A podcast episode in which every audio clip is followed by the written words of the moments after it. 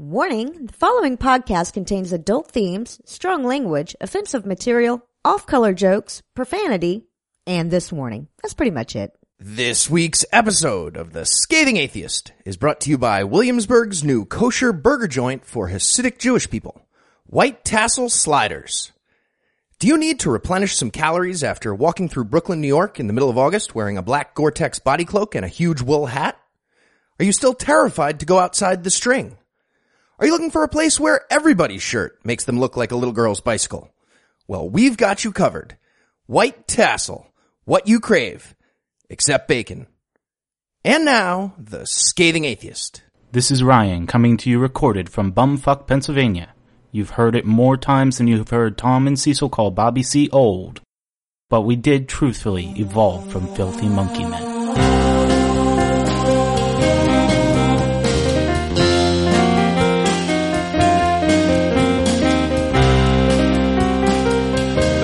It's Thursday. It's Heath's birthday. And if you rearrange the letters of Westboro Baptist Church, you get sharp cut boob twitcher. Funny, I got a white Bob's crutch spurt. You're not going to play the anagram yet? I'm Noah Lugeons. I'm Heath Enright. And from another one, Overbites the Dust, Valdosta, Georgia, this is the Scathing Atheist. on this week's episode, we'll double dip on the anal p-robing, Evangelicals are once again foiled by Satanist kryptonite. and Susan Gerbic will be here for a tricky wiki quickie. But first, the diatribe.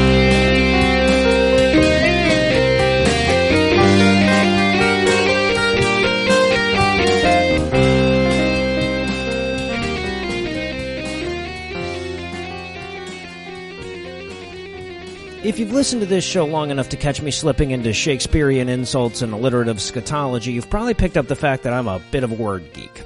And if you hadn't, that introductory sentence probably did the trick. So with apologies, I have to address some issues of grammar, and I know that there are plenty of topics in atheism that are far more impactful than word choice and capitalization, but damn it, I've made it 131 episodes without letting the grammar Nazi in me take over a diatribe, and a recent email I got from Lamar made that a trend that was probably impossible to continue. Now, Lamar falls into a category that I call zero sum atheists. These are the folks that tackle movement atheism with the attitude that we should only focus on the biggest problems and all the efforts to work on the less impactful issues are counterproductive.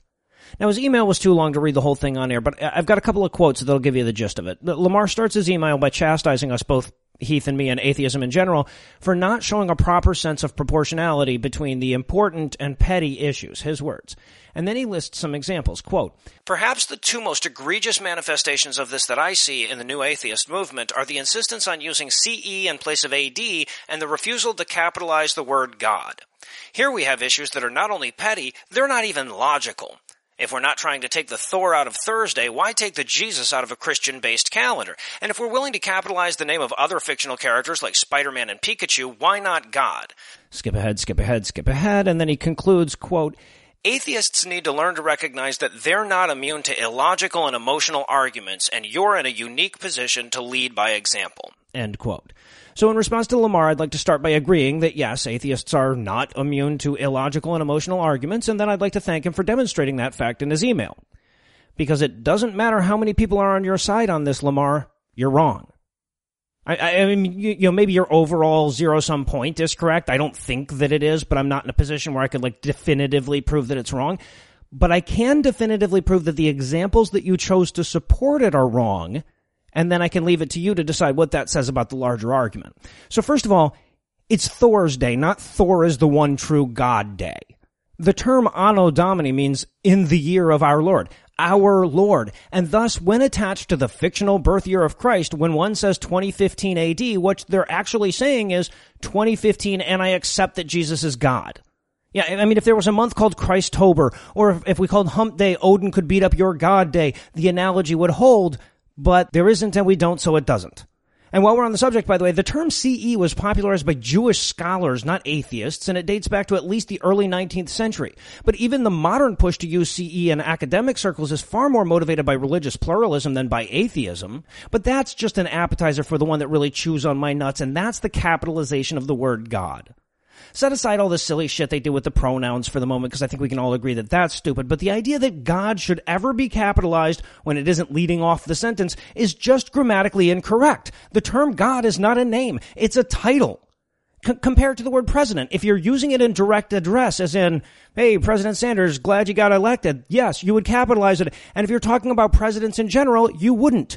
I, I, but even if you're talking about a particular president absent his name, you wouldn't capitalize it. If, if I wrote, I would teabag the president if he asked nicely, I wouldn't and shouldn't capitalize it, even though I'm clearly talking about one particular president. I think we all know which one I would teabag. But, but, but, but the point is that the same thing holds true with the word God.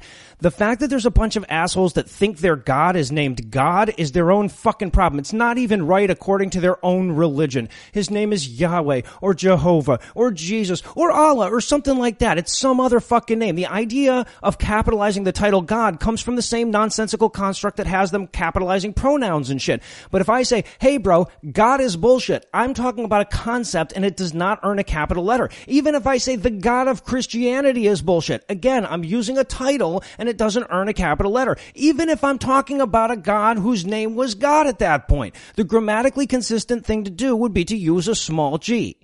Now look, I know this isn't the sexiest topic I've ever devoted a diatribe to. Normally we prefer to hit something with a little bit more emotional heft or I should say something that has emotional heft for other people. Obviously, I get pretty emotional about this, but for good reasons. The way we communicate matters. And more and more of our communications are done in writing at this point. And it's also worth reflecting on the fact that Christian privilege is so ingrained in our society that it's even embedded in our language so deeply that an atheist would come to its defense. And if nothing else, I also think it's worth taking a minute to appreciate the fact that we can add grammar to the increasingly long list of things that Christians are on the wrong side of. They're talking about your Jesus. We interrupt this broadcast to bring you a special news bulletin. Joining me for headlines tonight is my soulless mate Heath Enright. Heath, are you ready to start? Start finishing each other's sentences? Yes, I Yes, am. he is. In our lead story Tonight? tonight, host of last week tonight, and man who proves that faking a British accent works with American audiences, even if you're already British, John Oliver has ruffled the feathers of more than a couple of evangelical swindlers after airing a segment that called them out for their flagrant con artistry. In a comedy sketch more biting and informative than all of American television journalism put together, Oliver highlighted the excesses of some America's most successful televangelists as well as the IRS's intentional blind spot when it comes to all things religious. And, and also, he didn't mention this exact number, but even if you take away the tax cheating part, for which churches will apparently never get caught, the cost of religious tax exemptions is close to a hundred billion dollars a year. Wow. Put that in perspective, that's enough money to fund the entire Russian military and mm-hmm. have enough change left over to also fund the entire Israeli military. Yeah, or we could just have that money Right. if we wanted, like for roads and police and teachers and whatnot. Well, and the segment pointed out too, as previously reported on this show, that the total number of church audits conducted by the IRS in 2014 doubled over the previous year, all the way to two. That's right. One in 2013, two in 2014, and of course the one in 2013 was an increase of more than infinity percent over the prior four years combined. Cracking down. Good. Now, Oliver stopped short of pointing out that this insanely low number of three audits of the past five years has left churches so confident of their immunity to audit that they've made an annual tradition of sending the IRS video of them breaking the law and then daring the IRS to do anything about it. Made a holiday. Yeah, if, if you're new to the show, by the way, Google Pulpit Freedom Sunday, but keep your meds close by when you do. Fucking ridiculous. I mean, if we started an atheist nonprofit organization, got tax exempt status, and then sent the IRS a video of us like handing Bernie Sanders a briefcase full of tax exempt, opaquely sourced cash, something would happen. Right. So, not nothing would happen. We'd clearly get investigated or something like that and end up owing a bunch of taxes. And we didn't even rape any kids. So Yeah, right. Exactly. Of course, you need only scratch the festering surface of the IRS's criminal refusal to audit churches to bring an army of parasites mustering to Jesus Co's defense. So uh, the segments fo- focus on the prosperity gospel and the concept of seed faith struck right at a lot of powerful wallets. And while they can't seem to agree on you know what, how many people Jesus is or whether the cracker violates a vegan diet, one thing that all the Christians agree on is that God loves it when you give him money. And that's all John Oliver did. All he had to do to expose the insane levels of fraud going on is send one of these prosperity churches a small donation. And they're automated bilking system took over from there. Right, and it was fucking hilarious. Now, for those unfamiliar with the Christian parlance, seed faith is the idea that if you give to the church, God will reward you with blessings far greater than the dollar value of the donation. And and the way this works in practice is that people with really big hair convince elderly invalids that the only way to pay their bills on a fixed income is to give that money to God via them so that God can multiply that money and then send it back to them eventually. And the good news, by the way, is that this also works with terminal illnesses like cancer and AIDS. So God will decancer you more dollar for dollar than those money grubbing scientists will think we come from monkeys. Yeah, so as long as you don't die from untreated cancer, eventually God multiplies your donations by a bunch. Right, But- yeah. But before he can send you all that nice Nigerian money, you'll just need to wire him a few hundred dollars on Western Union to prepay for all the, the service fees that can't come out of the millions. Exactly the same fucking thing as that, only religious. So in summary here, a national television program exposed an entire industry of people fleecing money from the poor by telling them that they're going to cure their cancer with magic. The guilty parties admitted their guilt publicly, and not only is nobody going to get charged criminally, but we're not even going to stop subsidizing their efforts with our tax dollars. Because America. Fuck yeah.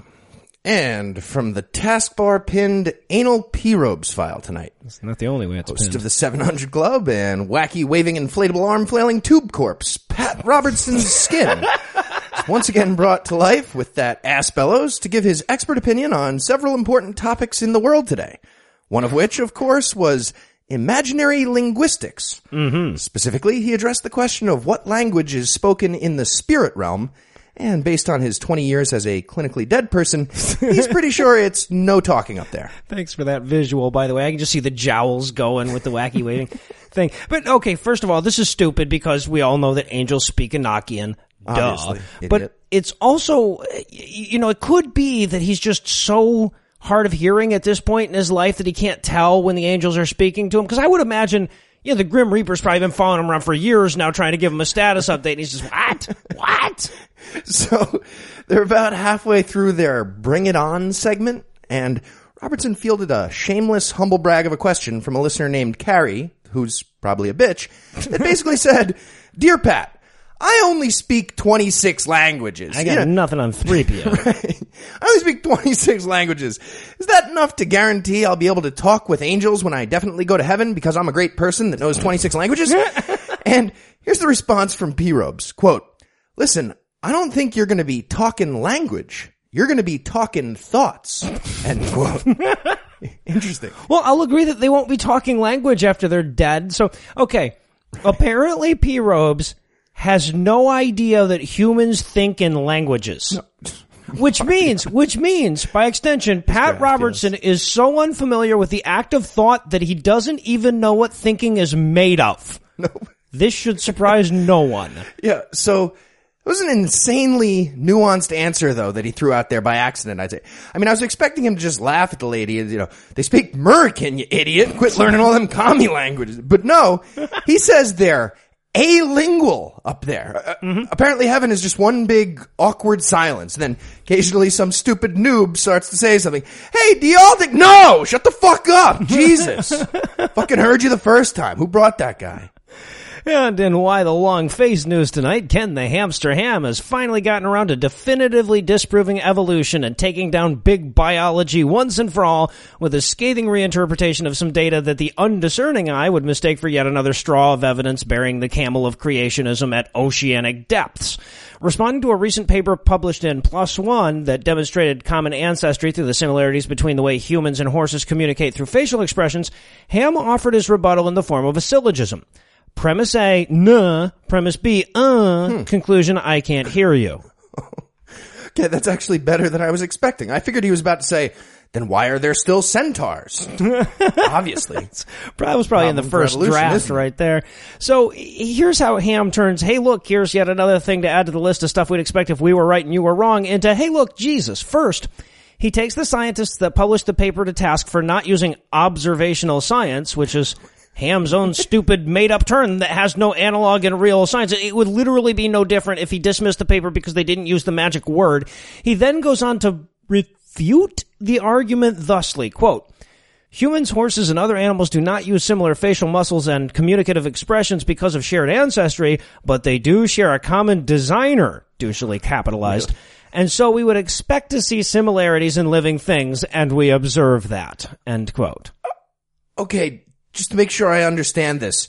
In simplified form, math teacher says triangles have three sides and rectangles have four. And Ken Ham says, no, that's wrong because God created shapes.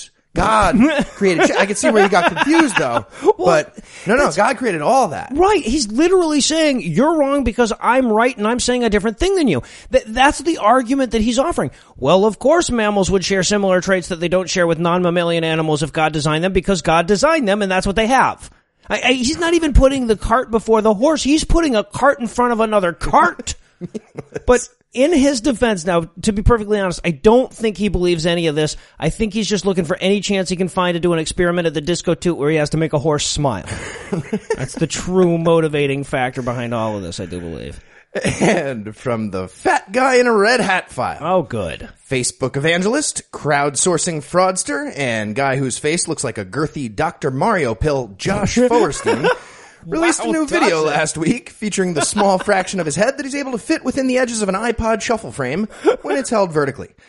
This latest rant came in response to a YouTube video that recently went viral of a father named Mickey Willis explaining to the world that he decided not to go into a homophobic frenzy just because his son chose a Little Mermaid doll at the toy store. Right. And there was also a tacit message that said, you know, don't go into homophobic frenzies at all. Just Well, don't we're at that. it, yeah.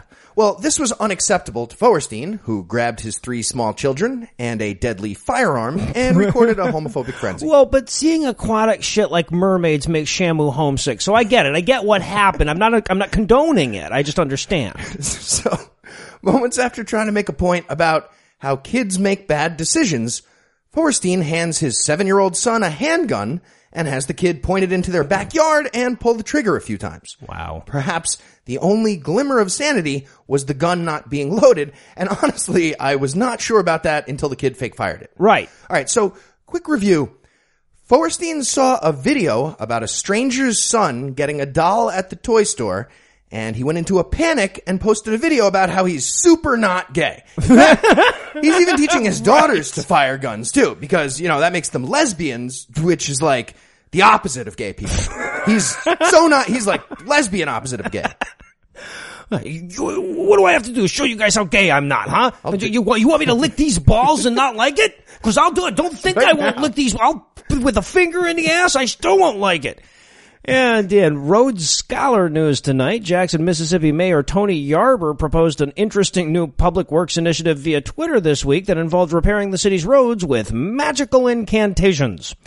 In a tweet from his office that he decided not to pretend was the result of a shitty password, the mayor tweeted that he, for one, believes that God can fix their potholes as long as we believe hard enough. So, you know, quit calling his office to criticize God's road management. It works in mysterious ways. Okay, but that's just. I mean, why not pray for a fleet of hover cars at that point, or the ability to personally fly, or to stop living in Jackson, Mississippi? It just seems There's like a good one, they're trying yeah. to treat the symptoms. You know, Like, maybe God needs to stop letting water expand when it freezes. Let's look at the root causes. If prayer, prayer works, let's. Uh, so here's the actual tweet. He starts by saying, yes, I believe we can pray potholes away. That's his opener. And in case you're one of them science type what demands evidence, he adds, Moses prayed and a sea opened up. So, you know, there's your Okay, proof of concept no right Jews there. in Jackson, Mississippi that can't get down That's- that road. Yeah, Bullshit. that's true. Now, as you can imagine, the tweet set off a bit of a shit foon among the people that just found out they're driving on fucked up roads until the second coming. Jackson resident at Glen Garner offered this perfectly sensible, if somewhat understated response, quote, are you fucking kidding me? I have a better idea. Pay to have them filled. End quote. Interesting. To which this yammering fuckstick mayor actually replied, we tried that. He tweeted back, we tried. So putting stuff in the hole that makes it no longer a hole, that's out. Because that's been done to death and it leads to gay marriage and all kind of negative outcomes. But wishing the potholes away, that's just sound public policy, damn it. And from the Prophesize Matters file tonight, self-proclaimed faith healer Cindy Jacobs is one of the founders of something called Generals International. which describes itself as, quote, a prayer-based organization. So right there. Not, not that happy about it. Prayer-based organization that exists for the purposes of changing lives and transforming nations. Oh, quote. well. Yeah, they seem to think they offer an array of services, I guess, uh, related to their expertise in fields like prayer, prophecy, and spiritual warfare. What? And yes, all those words were completely meaningless. So here's an example. During a trip to Argentina earlier this year, Ms. Jacobs allegedly used her intercessory Wolverine Magneto powers to heal people by magically transforming surgically implanted metal rods into reshaped human bone. I'm going to say that again. What? Transforming surgically implanted metal rods into reshaped, new shaped human bone. Uh-huh. And then, in the worst follow-up ever, she made a short person slightly taller the other day. yeah, right. She That cured someone of short. I, and I guess she had to add that in case somebody said, "Well, wait a minute. How do you know them implants turned to bone if you didn't cut the people open? You knuckle dragger." it doesn't even make. It's so fucking weird, and it doesn't even make sense. yeah, so looks like Jacobs decided to abandon the cutting edge adamantium research in favor of very small height adjustments. right? Yeah. During the most recent of her magical symposia that never get recorded even slightly, she debuted the new spell. According to Jacobs, quote, I said, there is someone here and you are shorter than you are supposed to be. Finally, the right one came forward. She was weeping and weeping. And at last we understood that she had suffered a lot of teasing from her lack of height. In faith, I put my hand about three inches above her head, and she shot up until her head touched my hand. End quote. Oh, I bet she did. Praise the Lord. Meanwhile, there's a blind guy in the back, and hey, hey, what did she do? And his friend just can't bear to tell him. You know, Yeah, so, It's like it was a, it was a cripple lady. It was a cripple lady. Trust me. so two quick points to wrap up. First of all, this lady says she can make things three inches longer. That's dicks, right? We're clearly talking about dicks. Like that's why we don't get any film of this. But more importantly, this is a Christian person who thinks she can perform miracles of medicine in defiance of God himself. And she currently uses this magical power to alleviate the adulthood suffering of people teased about their height as children. Right. Occasionally. Like when she's feeling up to it a few times a year. So huge fraud or huge asshole. Yeah, right. And, like I know you're lying, and the fact that you are actually makes you less of a bitch. Yeah, and with that, we're going to hand things over to a person who always makes me grow three inches, the lovely Lucinda Lugeons. A man wrote the Bible. A whore is what she was. If it's a legitimate rape, makes you a slut, right? Cooking can be fun. Hey, I'm proud of a man. This week in misogyny. Well, it looks like I've got another list of burn down the village in order to save it type stories for you again this week. But before we dive in, I want to make it clear that I am happy that problems like sexual harassment and campus rape are being addressed.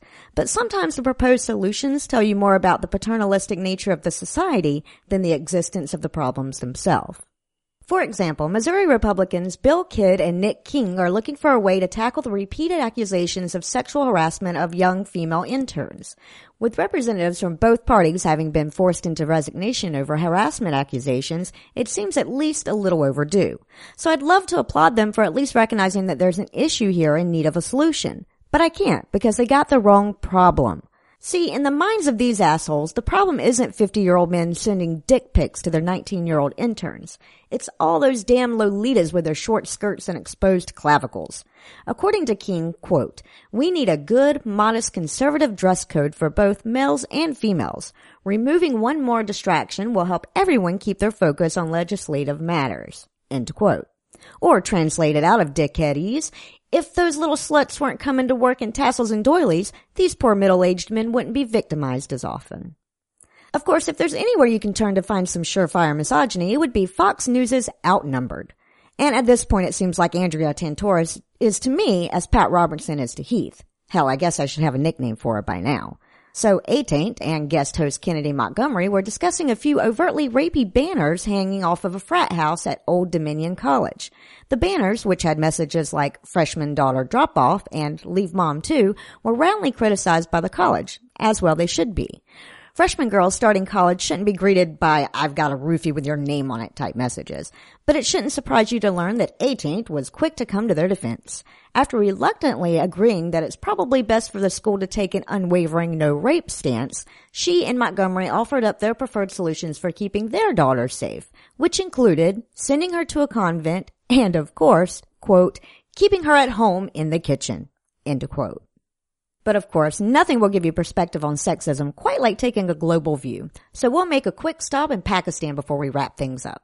Now this story doesn't actually have a hook or anything, but somebody sent it to me and I figured it was the perfect capstone for this week's segment. It turns out that in Pakistan, they're having trouble staffing the women only police forces they have to handle women crimes. And believe it or not, the concept of girly cops is actually a step forward in Pakistani culture. Since before this, the only way a woman could report a crime was by convincing a man to talk to the police on her behalf. So there's my silver lining for the week. At least we're allowed to lodge a legal complaint while menstruating in this country. Sorry, positive spin just isn't my thing. So with that, I'll hand things back over to Noah and Heath. Thank you, Lucinda. And in F is for Faith news tonight, the Secular Coalition for America released its annual political report card last week, and it turns out Americans don't do much better on these ones than they do on regular report cards. They issued letter grades for every member of the Senate and all but one member of the House. Only five got perfect scores, and of those five, one was Eleanor Holmes Norton, who you'll remember is the lady who refused to play along with Stephen Colbert's bullshit francophile pronunciation of his surname, and she doesn't even get to vote. Even worse, none of the five were senators, which means that the highest ranking among them doesn't crack the top 100 of power wielders in the legislative branch. Yeah, we live in a country where you're pretty much disqualified from holding a major public office if you don't pledge allegiance to one of two popular Sky Warlock origin stories. Right, yeah. And if you pick the Jew one, you're confined to a few major cities and that's it. Now, okay, so these scores were created by looking at eight key votes in the House and nine in the Senate, including things like the recognition of the National Day of Prayer and on the flip side, the recognition of Darwin Day. Now, you know, obviously those aren't the most important church state issues they voted on this year, but the overall voting pattern served as an excellent metric as to their voting priorities on secular issues. And to be fair, as little as this Congress actually voted on this year, those might have been the most pressing issues that they addressed. Also, uh, another great metric was whether or not they ever disproved science during show and tell on the Senate floor. like Right. The snowball, for example.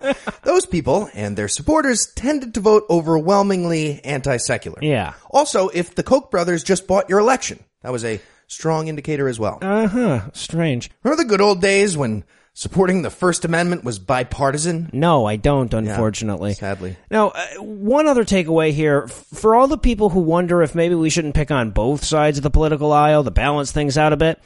Of the 5A grades, none belong to Republicans. Of the 48B grades, an equal none belong to Republicans. And of the 165C grades, only 13 belong to Republicans, none of which were in the Senate.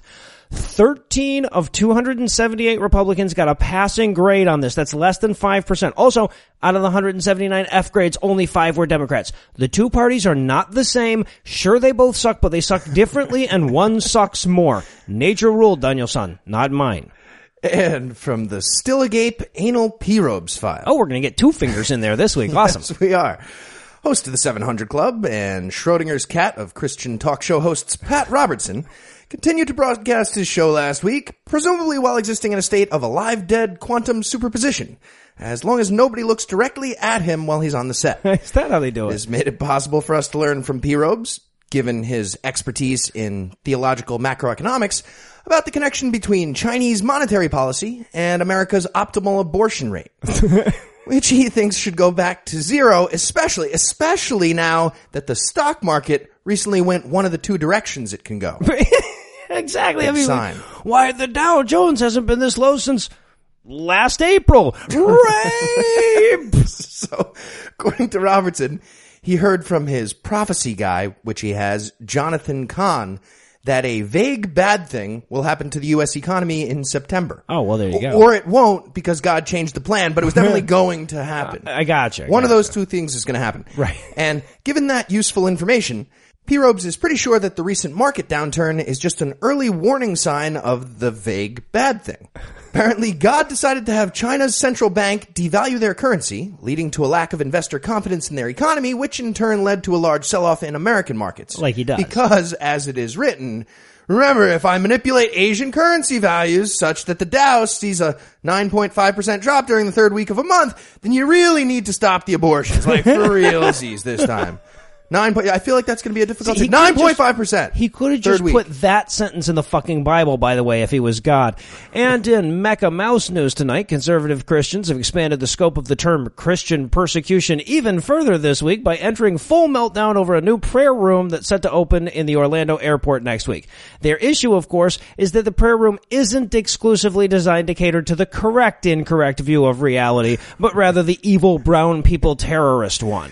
What do these people think is happening? Do they think the Christian prayers have been overpowering the Muslim ones this long, but only because Christians had like a dedicated rectangle at the airport Yes. until now? Yes, that's And this is gonna basically what they fucking that believe. That would by no means be the weirdest part of what they believe. And despite the misinformation vomiting forth from the conservative racist light media, the room won't be exclusively available to Muslims. It's not being funded by tax dollars and it is not an example of the city of Orlando implementing Sharia law. Oh, okay. Because I was about to ask if this is in fact full blown Sharia law in Orlando. You're saying it's not, Right. Okay, got it. Got it. exactly. Glad I could clarify. For you. And finally tonight, from the Peddling Your STEMwares file. Anti-choice groups held protests at several Planned Parenthood locations last week because they're pretty sure they saw a video of an organization official selling baby hummus to a Sabra rep. they are mistaken. Yes. Nonetheless, these people grabbed their bloody fetus posters and marched around some parking lots harassing people. Have Because that's what bloody fetus posters will harass. Exactly. However, one of the protests in Michigan wasn't very successful thanks to the members of a local satanic temple who staged a counter protest. And because anti-abortion activists tend to be completely insane, they were legitimately terrified of the Satanists and their black magic, so they had to run away. I love their fight bullshit with bullshit tactic. It's, it's like it's like they ran off a bunch of hippies by threatening to infuse their auras with gluten. So it wasn't like the Satanists needed any special gimmicks to scare away the righteous folk, but they brought one anyway. And it was both creepy and fantastic. Yes, it was. I guess they wanted to express the concept of forced motherhood with some theatrics. So they had dudes dress up as clergymen and pour gallons of milk on top several kneeling women as they wept violently. And since that means the devil worshippers were obviously about to summon a lactose demon, Christians were forced to disperse. Well, that's the stinkiest of the demons. So, And then I'm assuming they all had a snack, which means we're going to need 30 seconds on the clock. Food pairings to serve at the milk-themed satanic counter protest outside Planned Parenthood. So, so basically dead baby cereal. Go. oh, okay, all right, good, good. Okay, that's uh, just another way to feed us fetus. Got it. Um, I, I guess I already used embryos with Tom and Cecil, so I'll go with unborn pops.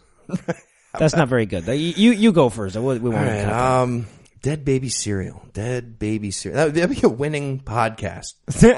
Murder mystery with 70 million kids. All right. Yeah, we can make Um, what about amniotic smacks? Dead baby cereal. Well, I guess if it was stairs instead of an elevator, we could go with Ray Rice Krispies. Dude, the fuck? Should have should have saved that one for the end, I guess. What about Goat Man's Cracklins I Goat brand? Something like up and light like that. Yeah, Jesus, yeah. Okay, so you mean like placentamin toast crunch? Yeah. they, they could have a little mascot. it could be like a placentipede. Be, Nicely done. I was thinking actually placentagrams, eternal gram nation. oh, nice. How do they damn all that gram? it's it's complicated. You know, That's some gramniotic fluid infusions. It's technical stuff. It's technical stuff. Empty sonograms. Yeah, right. right, Exactly. Exactly. The gram thing. How about um, Count Blastula? nice. What about Fiber One child policy? wow. Brand Parenthood. Nice. Flush it right out. Well, I guess if you didn't want cereal, but you still want the milk, I, I love dunking my Stilla wafers in in a, in a tall glass of milk. What about that, uh, you, you know that candied popcorn stuff? Fetal fattle. Fetal fattle. Mm-hmm. That's the All right, I'm done. stuff. Totally done. And now that everybody's tummies are rumbling, we'll close off the headlines for the night. Heath, thanks as always. Game of Life. And when we come back, Susan Gerbic from the Guerrilla Skepticism on Wikipedia project will be here to help us desperately steer this ship back towards tasteful. Oh, it just depends on how you cook it. And the sauce. The sauce. Yeah, that's right. Yeah, otherwise they're all salty.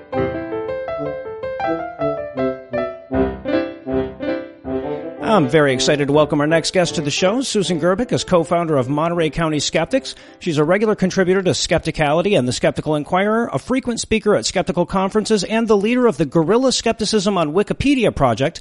And I know that all the stuff I just said is true because I read it on Wikipedia. And if there's any page on Wikipedia I feel like I can trust, it's hers. So Susan, welcome to the Scathing Atheist. Hello there. So tell us in a nutshell, what is the Guerrilla Skepticism on Wikipedia project? Okay, well, we are a volunteer group of people who are bent on making sure that the Wikipedia pages concerning scientific skepticism, pseudoscience, the paranormal, that kind of thing are all in terrific shape because we know that that's where the majority of humankind um, goes to to get their information. Mm-hmm. If they don't go there, we know that they're getting it anyway because their people are copying it almost verbatim from um, you know, in blogs, newspapers, um, you know, reporters. So it's the sixth most viewed uh, website in the world, and we darn well better have a good hold on it. All right. So, uh, what inspired you to get started? I, was it just bad experiences on Wikipedia personally? Oh no, I have been looking for many years of figuring out what I was going to do. I, you know, I'd been to all the lectures, I'd read all the books, I'd seen all the, you know, I, it was my turn to step up and do something, and I, I didn't know what to do. I had gone to a JREF uh, cruise, and Tim Farley, one of the people I truly admire uh, in the skeptic community, um, was talking about why it's important to edit Wikipedia. Mm-hmm. So I took some notes. I forgot about it for a few weeks, actually a few months. I uploaded a photo and I of Brian Dunning from the Skeptoid podcast. And I said, wow, this is a really awful Wikipedia page. So my picture looks really nice on here. So I better do, well, and I started fussing with it and I taught myself how to edit Wikipedia, which is a total shock because I am not a tech person at all. Oh, right on. So you, you didn't have any like blogging or wiki type experience before that? No, I'm a baby photographer. I have no skill whatsoever in technology. Nothing. Zero. Zippo. All right, so let me ask you this. Do we need an, an organized effort for this? Is, is it not enough for skeptics to just be doing this work freelance? Oh, you know, actually, that's a really great question. I don't think I've ever had that before. Freelance editing of Wikipedia is what, of course, most of the editing of Wikipedia is happening. We find, though, that uh, it's a certain personality type, maybe somebody who hasn't been really involved in editing Wikipedia um, before that joins our project because uh, the average Wikipedia editor tends to be somebody doing it isolated. They don't really have a lot of contact with anybody else who's doing it. They're mm-hmm. using people's usernames. They don't know who the other person is. It's um, virtually anonymous.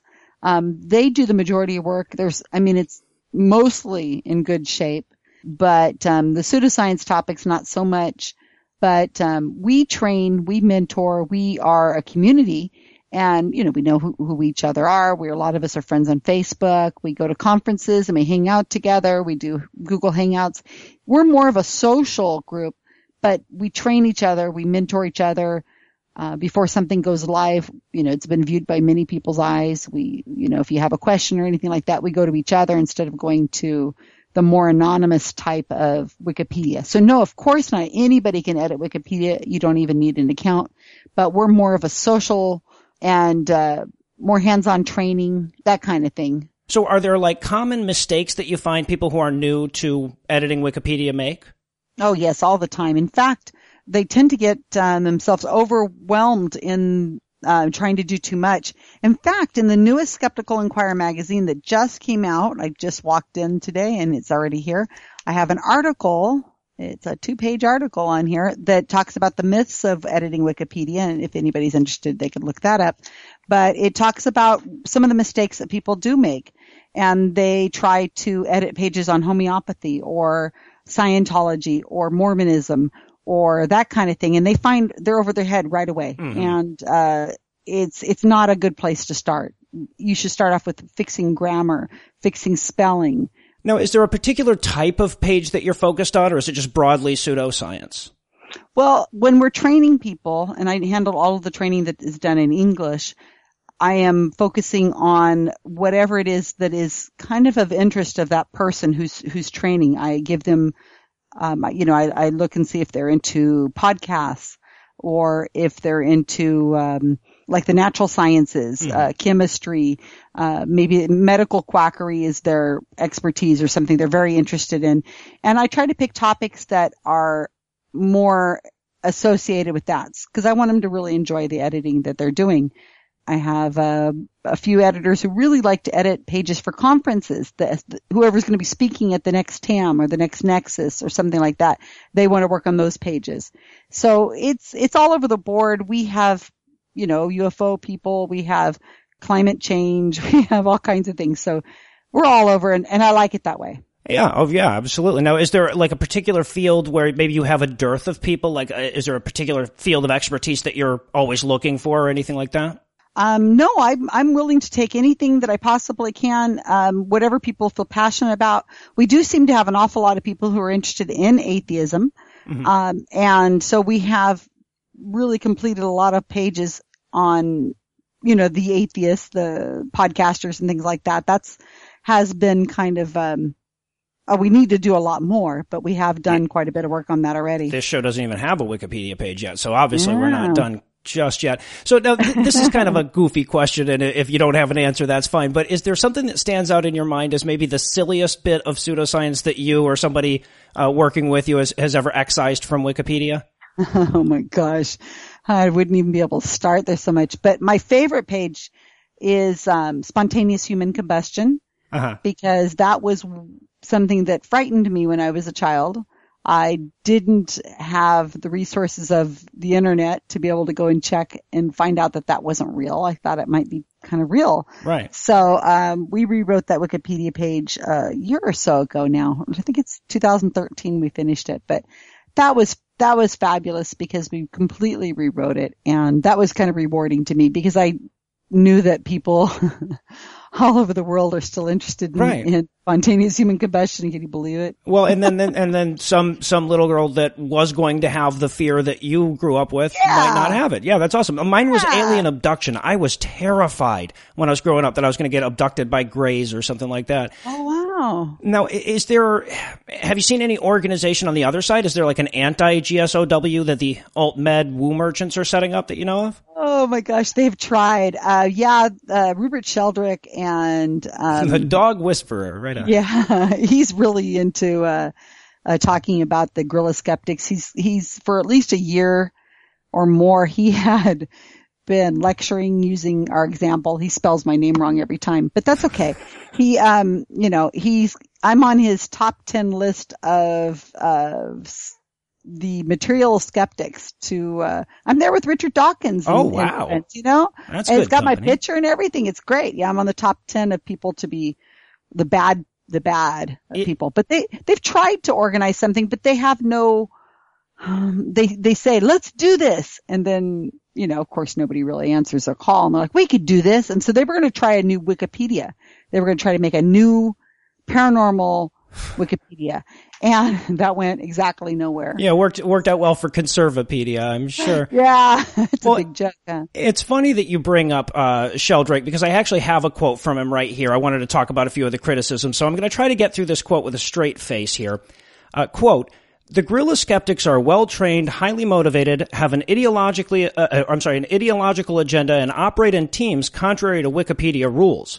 The mastermind behind this organization is Susan Gerbic, misspelled, yes, the teams are coordinated through secret Facebook pages. They check the credentials of new recruits to avoid infiltration. Their aim is to control information and Miss Gerbic glories in the power that she and her warriors wield. End hyperbole. I, I mean, quote. So, now clearly there's a lot to unpack there, but I think the only thing of substance is the charge that you operate in teams contrary to Wikipedia's rules. Is that true? Um, no.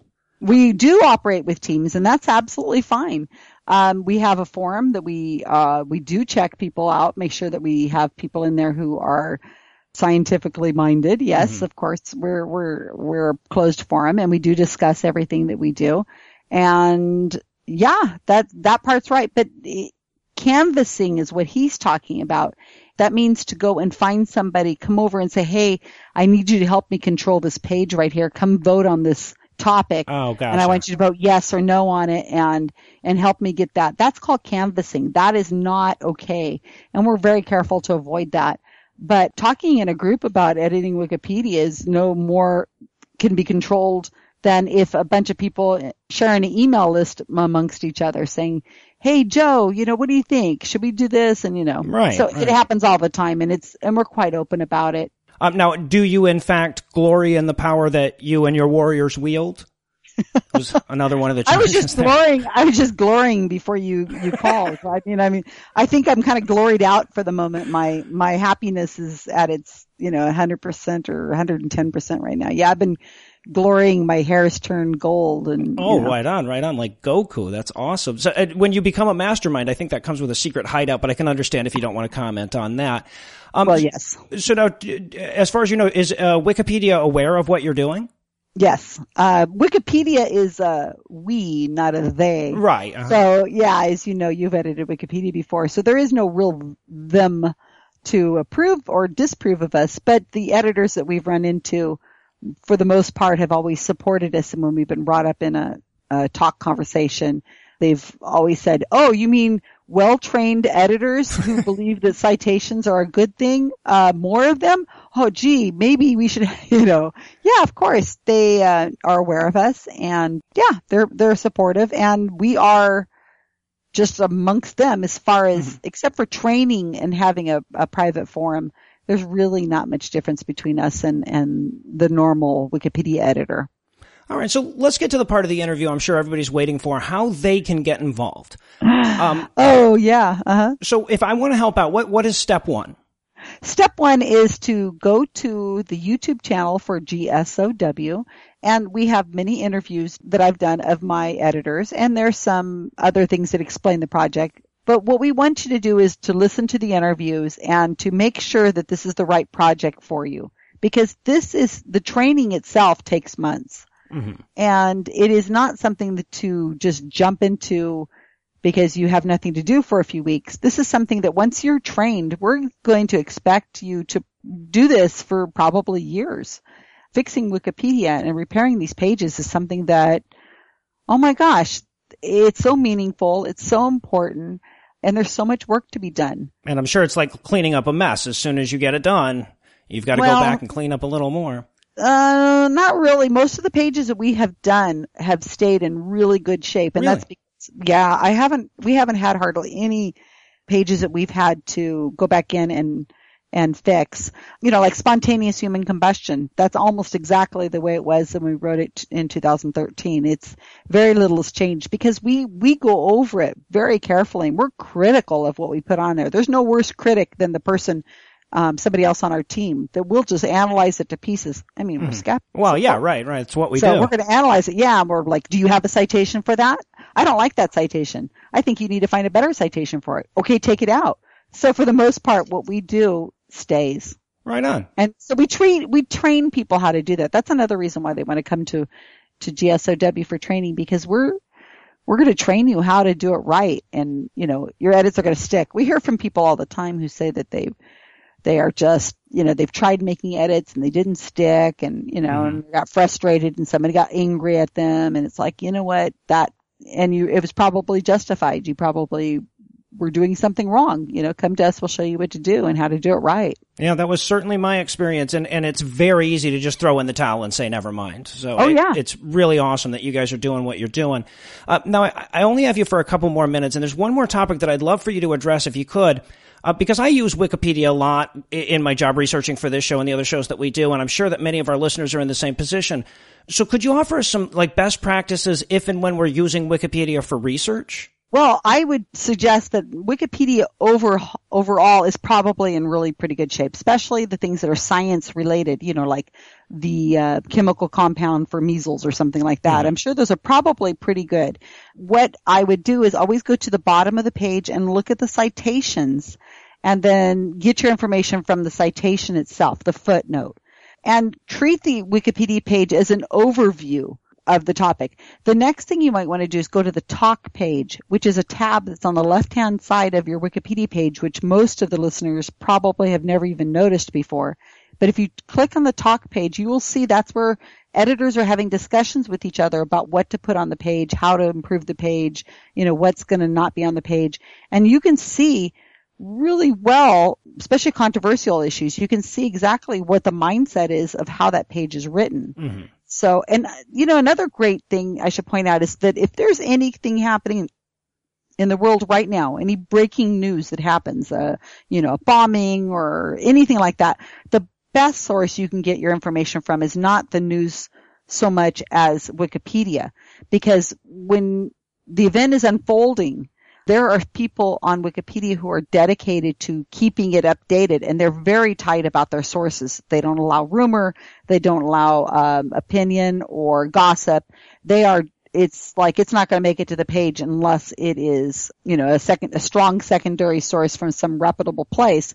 And then as soon as it's, if that is changed or something's updated, they're on it with a new update. Mm-hmm. This isn't my team doing this. This is just a general people in Wikipedia. And if you look at the talk page again, you'll see them saying, well, this hasn't been substantiated. What do we have for that citation? They're like, well, this is what's being reported by such and such, but I'm not really sure about it. I'm not comfortable putting on the page yet. And they're like, okay, you know, so check out the, the talk page. Mm-hmm. Check out the citations and, you know, take it with a grain of salt, but for the most part, it's probably pretty good.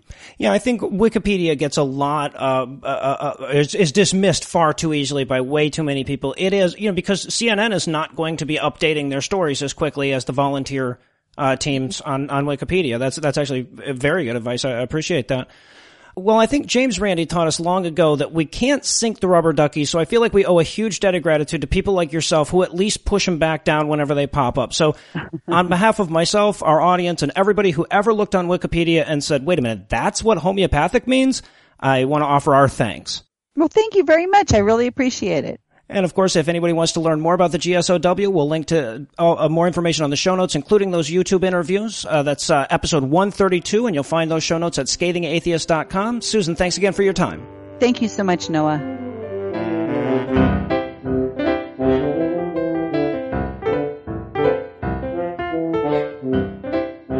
It's time for the part of the show that comes next, listener feedback. This is the part of the show that lets the outro know it needs to start getting its shit together because it's almost on. Our first message comes from Robert, who had some insight regarding imaginary taxonomy. He writes, quote, the phylum for centaurs and minotaurs and unicorns would be the same.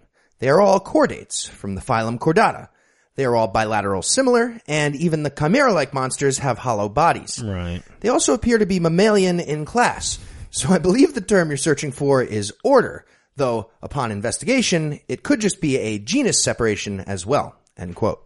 Never half-ass the science jokes. Heard. Gotcha. Indeed. Well done, Robert. That all sounds like a valid theoretical analysis, but let's not forget that the line in question was meant to represent an example of an extremely stupid question similar to the one Robertson was fielding at the time True, about yeah. classifying magical powers that don't exist. So if I'd used order or genus instead of phylum there, the question would have technically been less stupid, technically. Right. Was gotcha. all that part of my thought process? Doesn't matter. Great point by Robert either way. So, I love the fact that we get emails like that. It just makes you know you're doing something right in life. We also got a message from a listener whose name was way too close to Duggar. She writes, I love the way you crucify Josh and all the other Duggars. However, I was wondering if you could possibly say their name with a thick Southern Georgia accent, stressing that they are the Doug R's and not the Doug Ers. It's one little letter, but that one little letter is the difference between me and a sexually repressed pedophilic incestual adulterer. adulterer. Thanks a million. P.S. I'm still waiting for a picture of Heath to masturbate to. I almost come huh. every time he says Jumanji. I just need a visual really? reference to get Jumanji. me over the top. So uh, I guess try googling random guy and look for image number three. I hear he's a look. So, good way to go. Do the trick. But no, no. If you really want some authentic Heath, you're going to want to check out the Huffington Post side boob section, where I should be featured prominently if they have any journalistic integrity whatsoever. And they don't, so that's a correct statement. And as much as I hate to move the topic away from Heath's side boob. I'm not sure what you had in mind, but I feel like if I say Duggars with a thick Georgia accent, there are no vowels in it, right? I'd be like, Duggars so your the names would be identical, but I'll, I'll do what I can. Duggars. U-G-G-A. Duggars. the Duggars. We also had an email from Frank, who thinks we might have been wrong by association about the rules regarding the menu at French public school cafeterias. Frank writes, quote, I really love your show. I know you're not prone to falling for right-wing propaganda usually, so I was a bit surprised to hear your commentary on the French school pork story. What you may not have known is that the right-wing mayor announced the change only a few days before a big departmental election. In that election, his department flipped from socialist control to UPM, the analog to our Republican Party, control. He wouldn't be the first politician to throw an unpopular group under the bus to give his party an edge. Regardless of the motivation, I don't think we should be taking away nutrition choices from children. Please don't yell at me on the podcast. Smiley face. End quote. the smiley face is what did it because I was about to yell.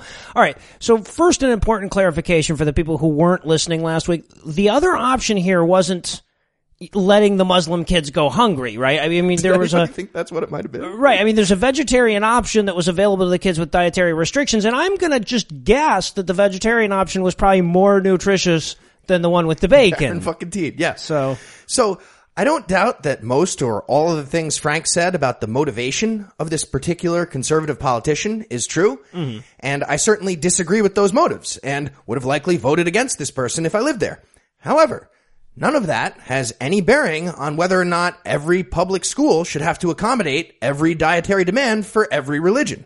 In fact, I noticed while reading up on the story that I ended up siding with Jean-Marie Le Pen on this issue, which never a was good not thing. Yeah, encouraging, right? exactly. But just because that guy's a huge bigot doesn't mean he's always wrong about every opinion. He's, he's occasionally right, granted probably for a shitty reason, but that doesn't mean I can't agree with him on those issues for good reasons. Yeah, different reasons, right. Consider that fact, Frank. Since your email doesn't address the issue itself, but only the person proposing it, it's it's a literal ad hominem. It's not textbook. The thing that people who are sick of me being mean to them in an argument they're losing think ad hominem means it's actually a textbook ad hominem fallacy.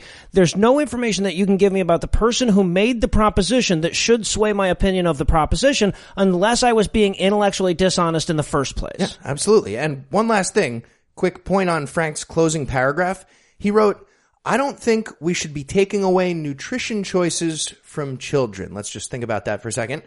Just for reference, that was the capper of his argument in favor of special rights for religions who very literally take away nutrition choices from children and adults. Right. right. You, just sounded like you were yelling there a, a little bit And at adults. the end. Jeez. There you go. and that's all the feedback you get.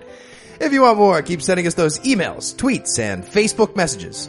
You'll find all the contact info on the contact page at scathingatheist.com.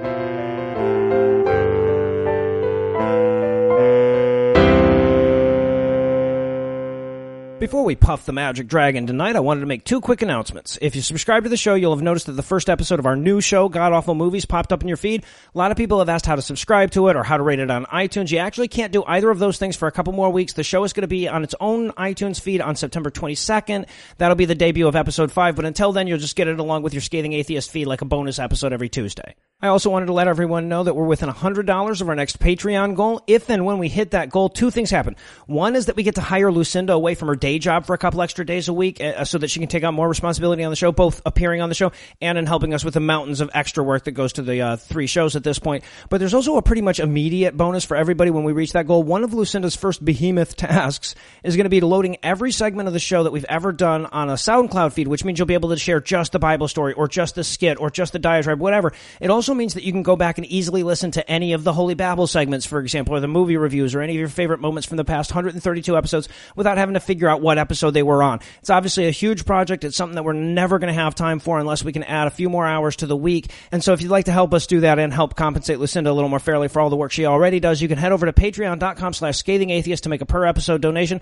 Anyway, that's all the blasphemy we've got for you this week. Oh, wait, sorry. This just in. Fuck Jesus in the ass with a forward. Okay, that's all the blasphemy we've got for you this week, but we'll be back in 10,022 minutes with more. If you can't wait that long, be on the lookout for episode two of God Awful Movies coming to a scathing atheist feed near you on Tuesday at 8 a.m. Eastern Time. We've got a special guest for that one. You're definitely going to want to check it out. Obviously, a show ain't a show until I thank Heath Enright for bringing toilet humor so classy it comes with a bidet. I need to thank the lovely and talented Lucinda Lugeons for still loving me even after all these dead baby jokes. I want to thank Ryan of the Bumfuck Ryans for providing this week's Farnsworth quote. And also want to thank Susan Gerbic one more time. If you're interested in getting involved with the GSOW, again, we're going to have links to the YouTube interviews that she talked about. We're going to have links to their blog, more information. All that stuff's going to be on the website. But most of all, of course, I need to thank this week's most dependable diploid, boys Joseph, Aaron, Josh, Marks, Rec, Dan, Janine, Eric, Team Ramrod, Omar, Chase, Sean, Tammy, Other Mark, Dean, Emily, Brett, and Jared. Joseph, Aaron, Josh, Mark, Rex, and Dan, whose ejaculations give gamma ray bursts feelings of inadequacy. Janine, Eric, Team Ramrod, Omar, Chase, and Sean, the sum of whose parts are envious of the whole. And Tammy, Other Mark, Dean, Emily, Brett, and Jared, whose intellects are so vast that they make the Australian outback look like an outback steakhouse. Together, this dozen and a half decidedly doubtful and drop dead dreamy disbelievers have delighted us with donations this week. If you'd like to count yourself amongst their ranks, again, patreon.com slash scathing atheist, or you can make a one-time donation by clicking the donate button on the right side of the homepage at scathingatheist.com. And if you'd like to help, but you're more likely to fist fuck Natalie Portman than give money to a free podcast, you can also help us a ton by leaving us a five-star review on iTunes, sharing it on Twitter and Facebook, or just telling Natalie about it while you're all up in there anyway. If you have questions, comments, or death threats, you'll find all the contact info on the contact page at scathingatheist.com. All the music used in this episode was written and performed by yours truly, and yes, I did have my permission.